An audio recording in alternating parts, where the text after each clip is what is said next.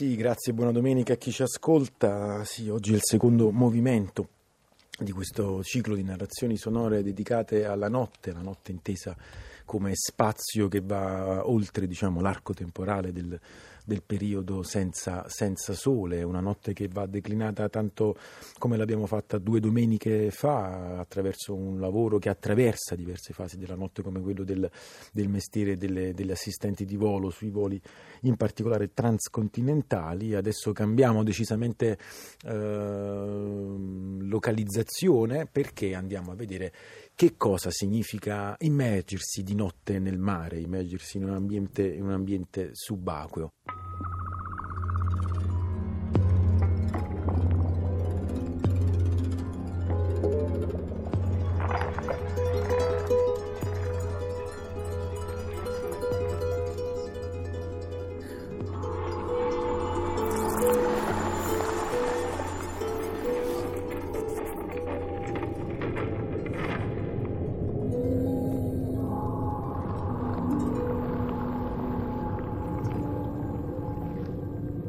La sensazione di notte è una sensazione che, che, quando veniva qualcuno nuovo con noi a accompagnarci, qualche amico, voleva provare, eccetera, eccetera, vedeva che eh, io scendevo sott'acqua con il faro, inizialmente era un faro con un, un filo doppio che io mi portavo da sopra con questo faro legato dalla superficie e da, da, sopra c'era uno che me lo mollava piano piano.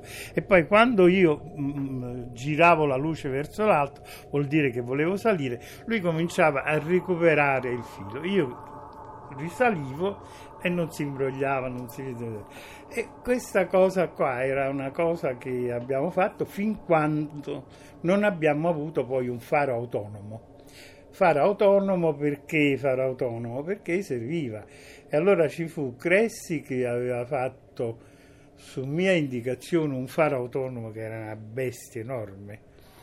E io invece mi feci un faro autonomo piccolino, eh, sempre utilizzando la camera d'aria di automobili, la camera d'aria di motociclette. Facevo questa cosa e andavo e scendevo sott'acqua bene.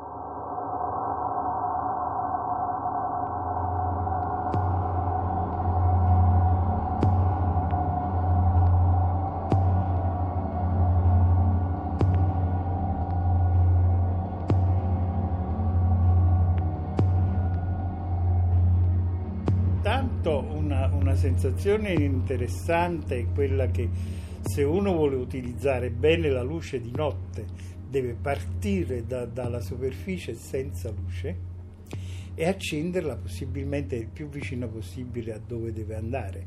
Se io scendo, devo scendere a 20 metri, io fino a 15 metri ci vado col faro spento da 15-16 metri in poi accendo il faro e allora riesco a, a, a, coprire una certa eh, quantità di spazio, nel quale spazio se c'erano dei pesci quelli si incantano, si fermano, eccetera, eccetera. M- mentre invece se il, uno scende col faro già da sopra, pian pianino i pesci si rendono conto, dici cacchio che sto riuscendo questa cosa appicciata.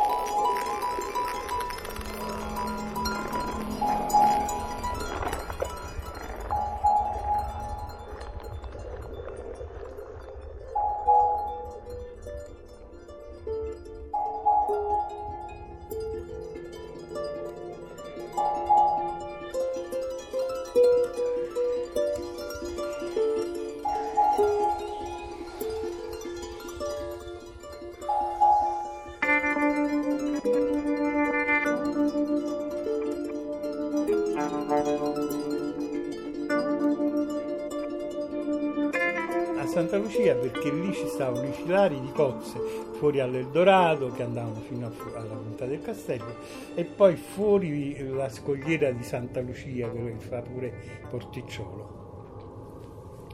Naturalmente in queste zone pesce ce ne stava, stavano le rate, ci stavano i sare, spesso delle belle sfigolone, eccetera eh, l'importante di notte era quello di non farsi vedere con la luce accesa da lontano, bisognava scendere senza luce, in modo che quando accendeva, se c'erano pesci a 2-3 metri di distanza, uno li, li, li, mirava e poi mirava pure col fucile e chi si è visto si è visto.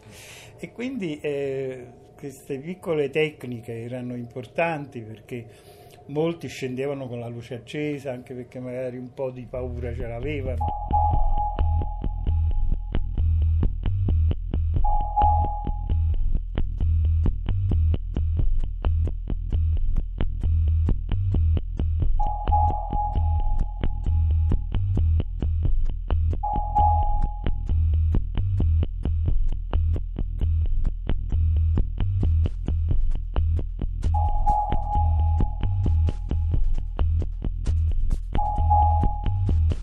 Noi scendevamo sotto i filari di cozze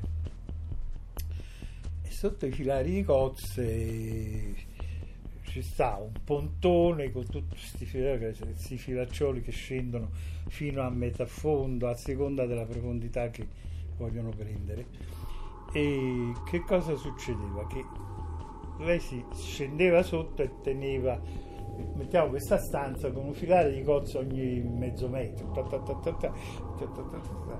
A volte uno si infilava dentro perché magari in mezzo a queste cozze arrivava più vicino dall'altro lato riusciva a sparare qualche pesce. E quando doveva ritornare indietro, non è che ci stava le indicazioni, la strada, eccetera, eccetera. Era un casino, perché magari lei era entrato da un lato che i filari erano 4 metri larghi e 10 metri fo- uh, di profondità. Magari lei non sapeva se, stava, se, era entrato così, se era entrato da qua. Eh, aveva preoccupazione, poi di notte con la luce spenta, eccetera, eccetera dove cacchio sto andando, a volte si finiva con non prendere la direzione giusta e qualche volta si rischiava pure la pelle perché risalivi, perché quando non ce la facevi più con l'apnea dovevi per forza risalire, tante volte risalivi in mezzo a seminari di cose sotto, se c'era casino c'era il rischio proprio di non respirare, però bastava che uno riuscisse ad arrivare con la testa anche urtando le cozze e il boccaglio spruzzava e una, una, ispirata di aria ci consentiva di prendere la possibilità di uscire da questa, da questa incresciosa situazione.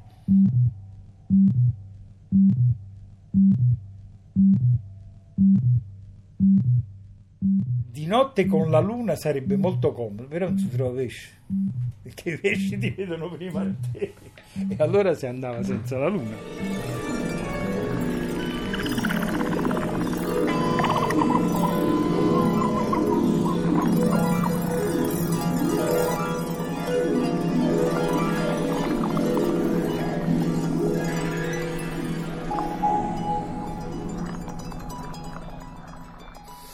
Questa uh, seconda parte del lavoro sonoro di Marcello Anselmo dedicato alla notte prosegue anche eh, domenica prossima con appunto il terzo eh, movimento. Precedenti, eh, le precedenti puntate le trovate scaricabili in podcast sul sito www.zazza.rai.it così come del resto trovate scaricabili in podcast tutte le nostre interviste, eh, la musica e le esibizioni dal vivo